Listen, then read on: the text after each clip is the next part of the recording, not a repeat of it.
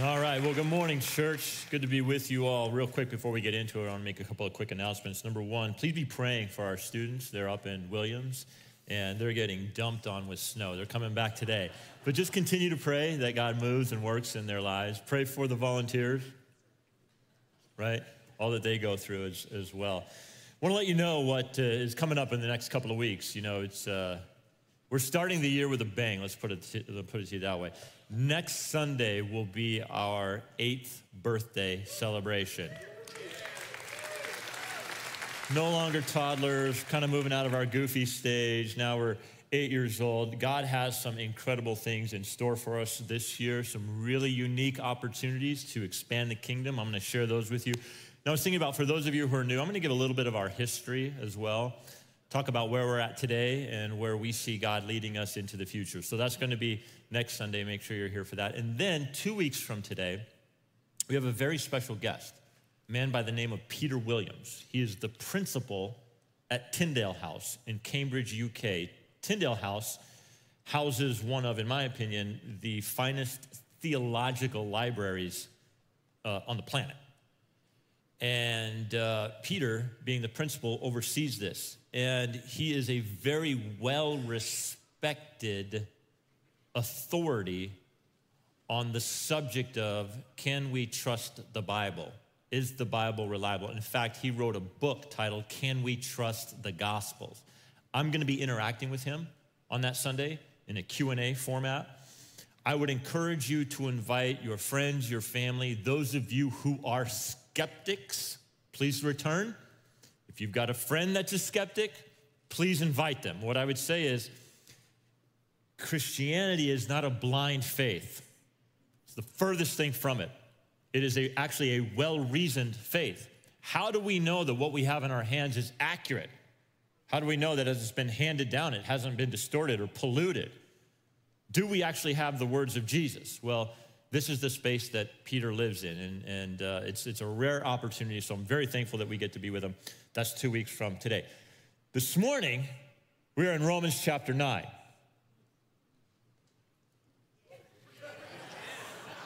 Oh, we have some theologians, theologians in the crowd already. Some of you have been waiting for this chapter. If you don't know what we're talking about, here's the deal. We don't shy away from anything in the Bible. We teach the full counsel of God. The reality is, Romans chapter 9, that's in the deep end, okay? This is some of the more theologically complicated passages in the entire Bible. I'm to do my best to try to keep this from feeling like a classroom. After the first service, I thought maybe I bit off a little bit more than we can chew. I don't think so. I think we can handle it. If you want to resource a good commentary on the book of Romans, you can go straight to the comments on chapter 9. If there's one or two pages, that's a hard pass. If there's one or 200 pages, that's one that you want to keep. This is the deep end. My job is to not make it simple because it's not simple, but my job is to simplify it, make it understandable, and also make it relatable and applicable. So here's the setup. In Romans chapter 8, the very last section, Paul gives this rapid fire, it's one after another. There's this escalation of joyful statements. And this is in response to him contemplating the overwhelming love that God has for humanity. He says, Well, as I think it through, God's plan to redeem man, he says, since God did not withhold his son from us, he gave us his best. What makes us think God would withhold any other good thing from us? All good things God is going to supply to us. And it's as if at this point he begins to climb the top of the mountain. And it's like there's this crescendo moment where as he reaches the summit, he looks out over the horizon and all he sees are dark storm clouds. And the tone changes dramatically from one verse to the next. Chapter 8 ends on a high point. Chapter 9 begins with a sense of dread. Let me, let me tell you, let me show you what I'm talking about. This is the way chapter 8 ends. For I am sure that neither death, nor life, nor angels, nor rulers, nor things present, nor things to come, nor powers, nor height, nor depth, nor anything else in all creation will be able to separate us from the love of God which is in Christ Jesus our Lord. That's the mountaintop. Turn the page, dark clouds. I'm speaking the truth in Christ. I'm not lying. My conscience bears me witness in the Holy Spirit. What I'm about to say to you is important. Listen up. I'm going to reveal what's going on inside my heart right now.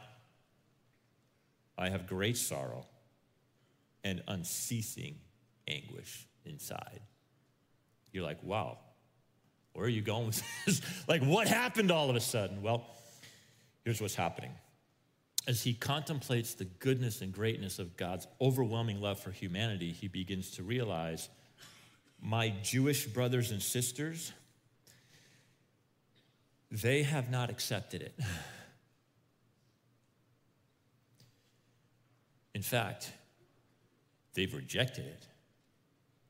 And to make matters worse, of all people on the planet, they have special rights and privileges and advantages that no one else has had. And they dismissed it all.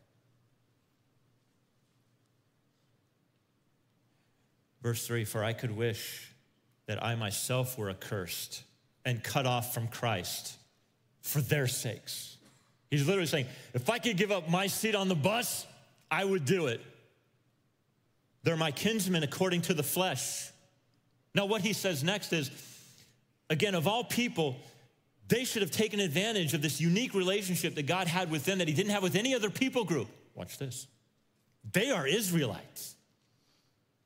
And to them belong the adoption, the glory, the covenants, the giving of the law, the worship, the promises. To them belong the patriarchs.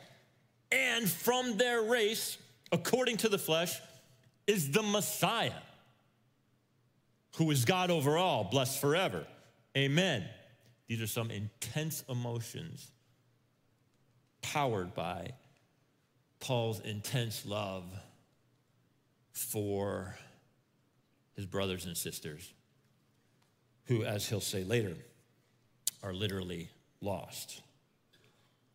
And it's a shame, man, because he reminds us that of all people on the planet, when God chose a people group through which they would be a window to see who God is and how he interacted with humanity, it was the Jews. It was the nation of Israel. That's the nation that he created.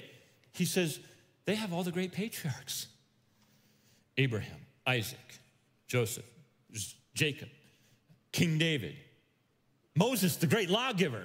Of all people on the planet, God entrusted to them his word.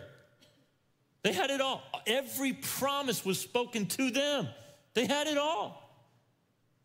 And not the least of which, the Messiah would come through their line. Jesus was a Jew. And when Jesus arrived, what happened? Well, the religious leaders said, Crucify him. Paul says, I'd give up my seat on the bus for them. I wish I was accursed so that they could have what I have. Uh, they had this great favor that others didn't have. They didn't take advantage of it, they dismissed it. But not all of them ignored God's favor. Some were faithful. Paul himself is one, right? Paul was a Jew. He's also Roman, Roman citizen. He and his dad were part of the religious ruling elite, the Pharisees. And, and previously, Paul believed that he could earn his way to heaven by keeping the works of the law, everything that God instructed to Moses. Paul thought, if I could just do that religiously, God will smile and throw open the gates of heaven. And he said, well, really, what that ended up being was a form of righteousness that was wrapped around myself, that is to say, self righteousness. That's always what works oriented religion leads to, by the way. You think you're better than everybody else. Then I realized it's not self righteousness, it's the righteousness that comes to me from Christ. That's the Messiah, the Savior. And Paul says, I got it. I got it, but not everybody did. Now, um, I so appreciate Paul's heart in this. And I think maybe you can relate as well. Perhaps uh, many of us, we've gotten together with friends and family over the holidays. And, and there are these, these, there are many moments of great joy and, and happiness, and you're around these people that you love. And there is at the same time a deep underlying sadness because they don't know Jesus or they're far from God. And you feel that. Oh, there, there are good times for sure. But then you begin to realize they too are lost. And that's exactly where Paul's heart is. Martin Luther said it well. Love is not only pure joy and delight, but also great and deep heaviness of heart and sorrow because you care about the people you love. Like Paul, our hearts break. Now, what Paul does next is interesting. I've often said that he's a brilliant writer. And there are some who have questions about this. And so, true to his style, he's done it before, Paul introduces an imaginary objector, very persuasive. It's one thing for me to communicate what I believe, it's another thing for me to communicate what I believe and then to anticipate your objection. And that's exactly what he does. Because at this point, some could say, okay, well, you know, you're telling me that God was faithful to his people, even though they were faithless, he remained faithful. He gave them great men and women to communicate his truths. They ignored him. He provided the Messiah. They rejected him. He made specific promises to them. They broke their side. They didn't keep their side of the promise, but God would still be faithful. And they've turned away from him. Doesn't that mean God himself is a failure? Hasn't he failed? Paul responds by saying, No. Let me tell you about the character of God. And one thing in particular, I'm going to talk to you about God's sovereignty. Of all God's attributes, it might be this one that is most precious to believers because it's the idea that there are no mistakes, there are no actions. There's never a moment in time where God says, Wow, I did not see that coming. What a surprise. Never happened with God, never once. So Paul says, No, God hasn't failed. Here's what you don't understand God is absolutely sovereign. And he's always working a plan, and it will never be thwarted. And that plan has a purpose, and it's always for his glory, that which he can reveal about himself. Now, uh, this is where Paul begins to lay down the doctrine of election. If you don't know what that is, I'll explain it to you simply. Election means that before time existed as we know it, God chose those whom he would save. That's Romans chapter 9. Now, immediately, if you're thinking you should be asking this question, how is that fair? How is that even fair? That doesn't seem right. Again, Paul anticipates this. Before we get into his response, I want to make a, I want to say this uh, ahead of time. I want to quote from the prophet Isaiah 55 just to put things in their proper context. God says this through Isaiah For my thoughts are not yours, neither are your ways my, my ways. Thank God for that. Just the patience of God alone, you should be grateful for. If, if, it, if I was God, half the people on the planet wouldn't exist. You know what I'm saying? I don't have that kind of patience. Thank God his ways are not like ours.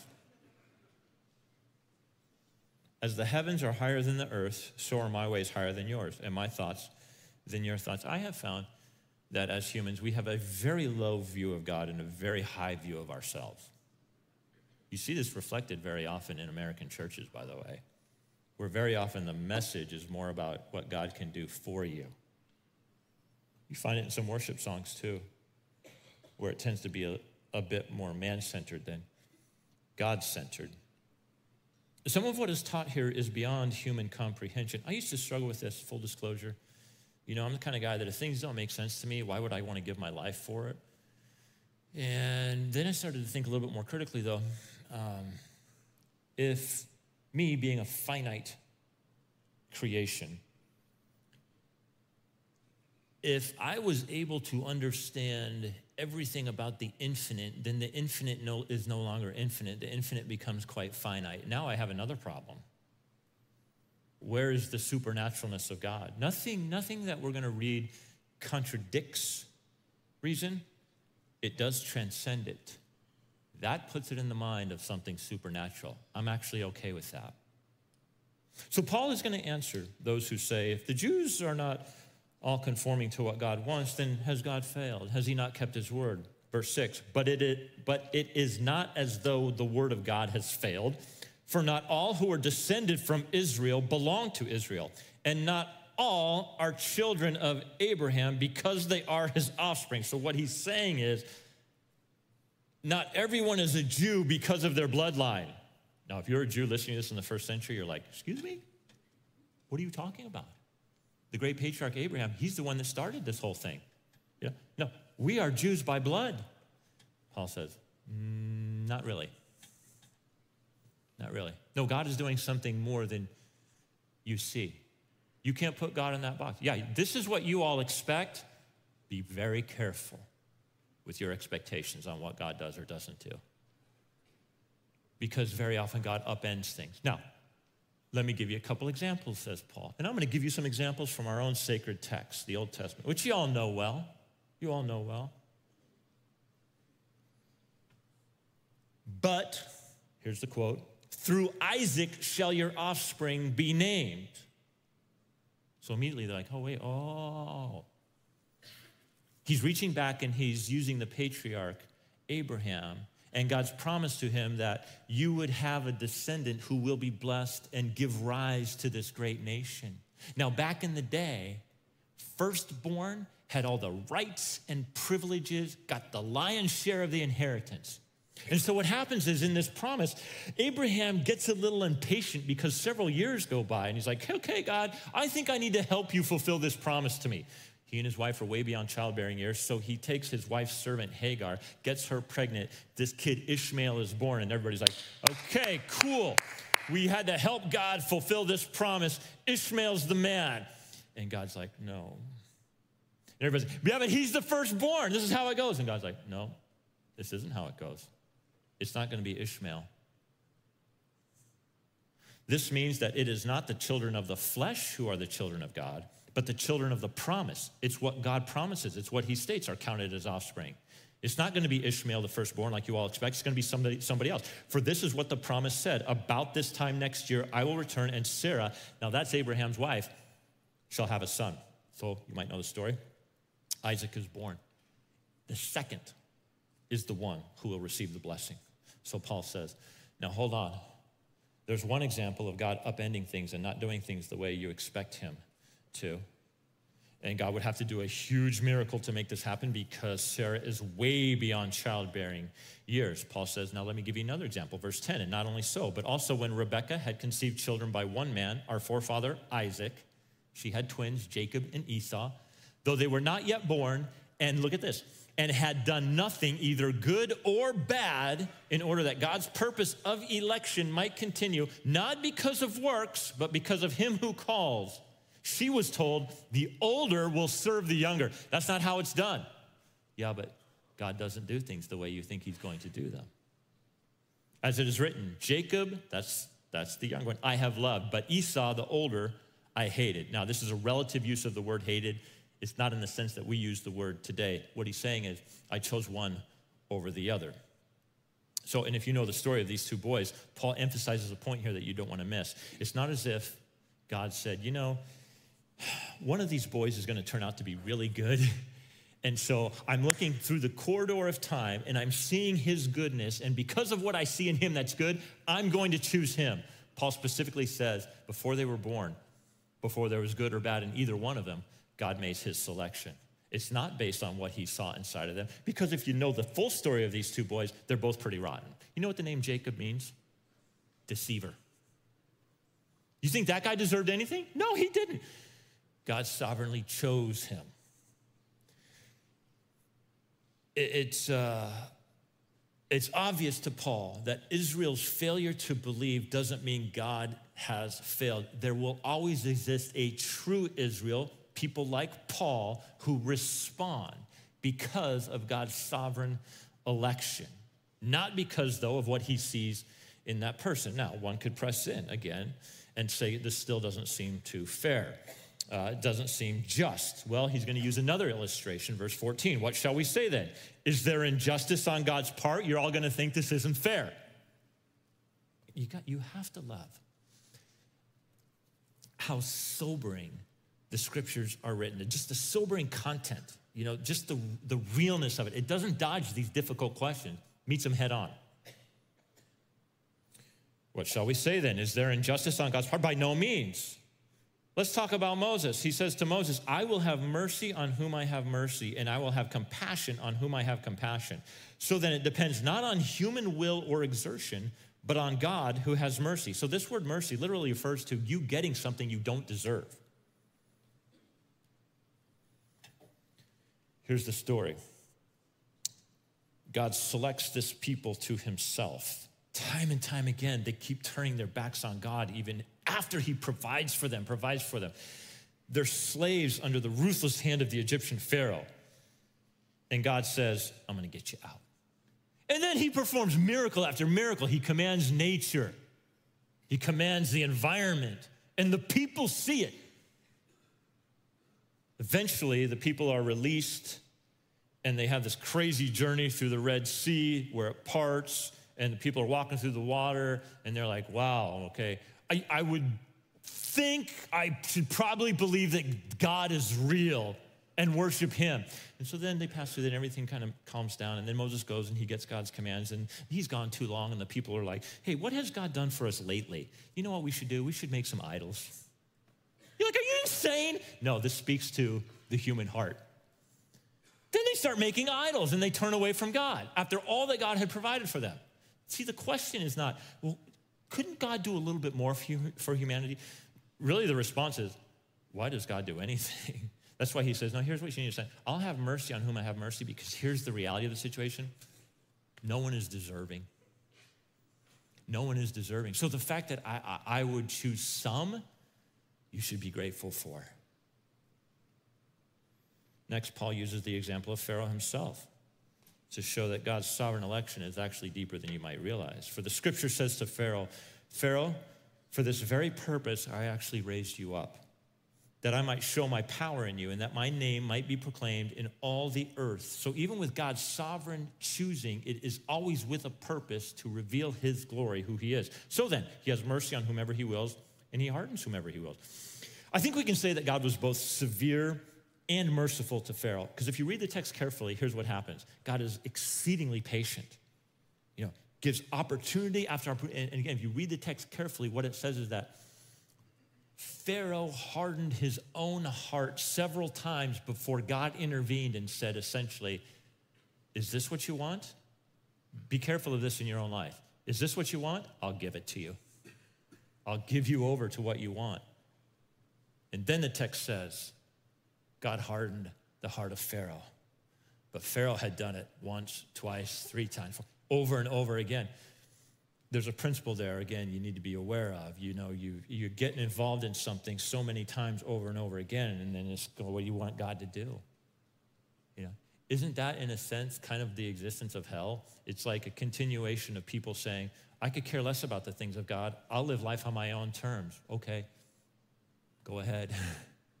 You're going to reap what you sow. Uh, another objection. If Pharaoh is completely and totally in God's hands to mold and shape, then uh, why would anybody in God's hands, whom he molds and shapes, be held accountable? Great question. You will say to me then, why does God still find fault? For who can resist his will? Now, the response is one you're not going to like, human. Reminiscent of Job, if you know his story. Who are you, O oh man, to answer back to God? Well, what does molded say to its molder? What are you doing? Why have you made me like this? Has the potter no right over the clay which he formed? To make out of the same lump one vessel for honorable use and another for dishonorable. use. One could argue here that the clay is also never fully pure. In other words, the heart of man is not neutral, it has a strong disposition in opposition to the things that God wants. Uh, it's like having kids, it's like having a toddler. And you know things that the toddler doesn't. And when you speak to the toddler and the toddler looks at you like, what do you know? What do you know? I've lived for three years on this planet. I think that's long enough. It's like God's response to Job. You want to have this conversation? You ask questions. It's good to ask questions. I love it when people, you read the Psalms and David gets really raw, like, hey, God, what's going on? I need help understanding this. Where's your face? I can't see you. Are you still there? Are you with me? That's good. I love that. You don't wrestle with something that you think is a fairy tale. God's response to Job when he starts asking is, hey, okay, let me return some questions. Where were you when I hung the stars? Hmm, okay. Transcendence. Transcendence.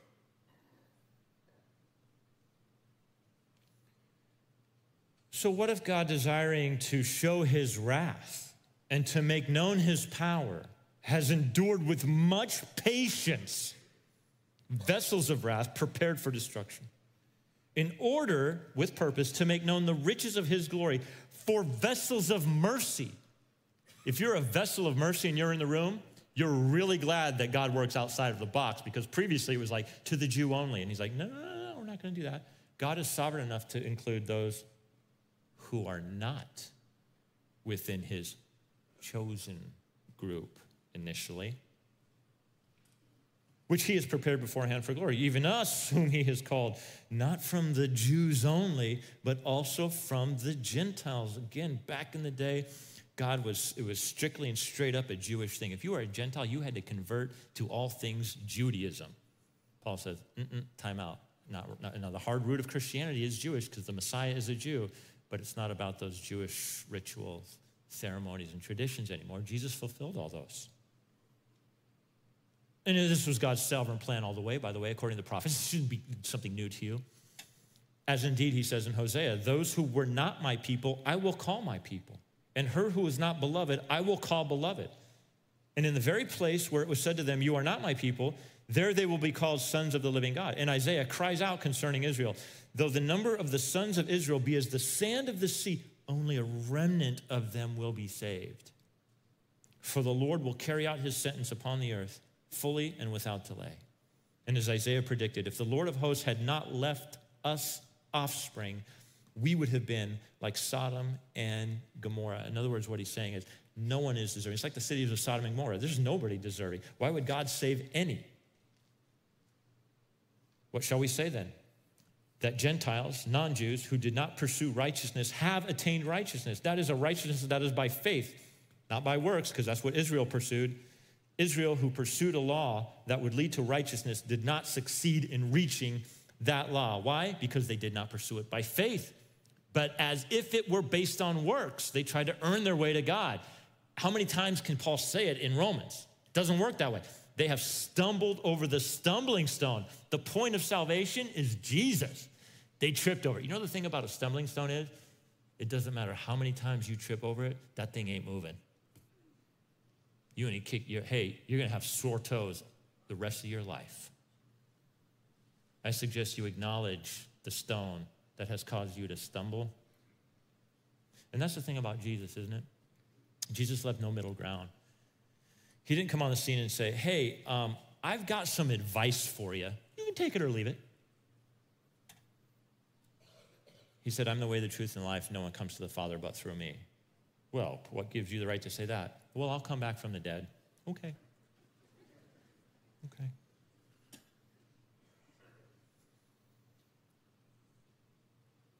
Paul has been emphasizing divine choice, but in these last statements, do you see what he's doing? He starts to introduce human responsibility. And you get to chapter two. My friends who are diehard election, how can I say it? electionists. Um, they lean heavy into the sovereignty of God. I get it. I'm with you. you got to turn the page to chapter 10 because in chapter 10, Paul says, Having said that, let me say this you're all responsible. As far as you're concerned, you have free will and you do have the ability to choose. That's why he says, uh, Whoever believes in him will not be put to shame. That's human responsibility. The Bible never says, Try your hardest to determine if you are elect. Never says that. Instead, what does it say? Anybody who believes will be saved. I like it. But there's a lot here. There may be some things in your life that you need to lay at the feet of God's sovereignty. He's got it. And whatever's going on, whatever it is, even if you have, you don't know for certain, there might be vessels of wrath in your life that God has prepared. Sometimes what was once a vessel of wrath becomes a vessel of belief. That was Paul's story. You don't know. That's in God's jurisdiction. Relax. I hope that Illuminate has the heartbeat of the Apostle Paul. That our hearts have unceasing anguish for those who don't yet know Jesus. If you are here and you don't believe, this is your opportunity under the sovereignty of God. Yeah. There are no accidents, there are no mistakes. Some of you have been coming around for a long time, and you've heard me say these words for a while, and you have not believed. I don't know what God is doing in your life, but I'll tell you this I'm going to give you the opportunity to right now. I'm going to have you bow your heads and close your eyes. It was Romans chapter 9 that led some of the all time great and most influential men and women of the faith to God.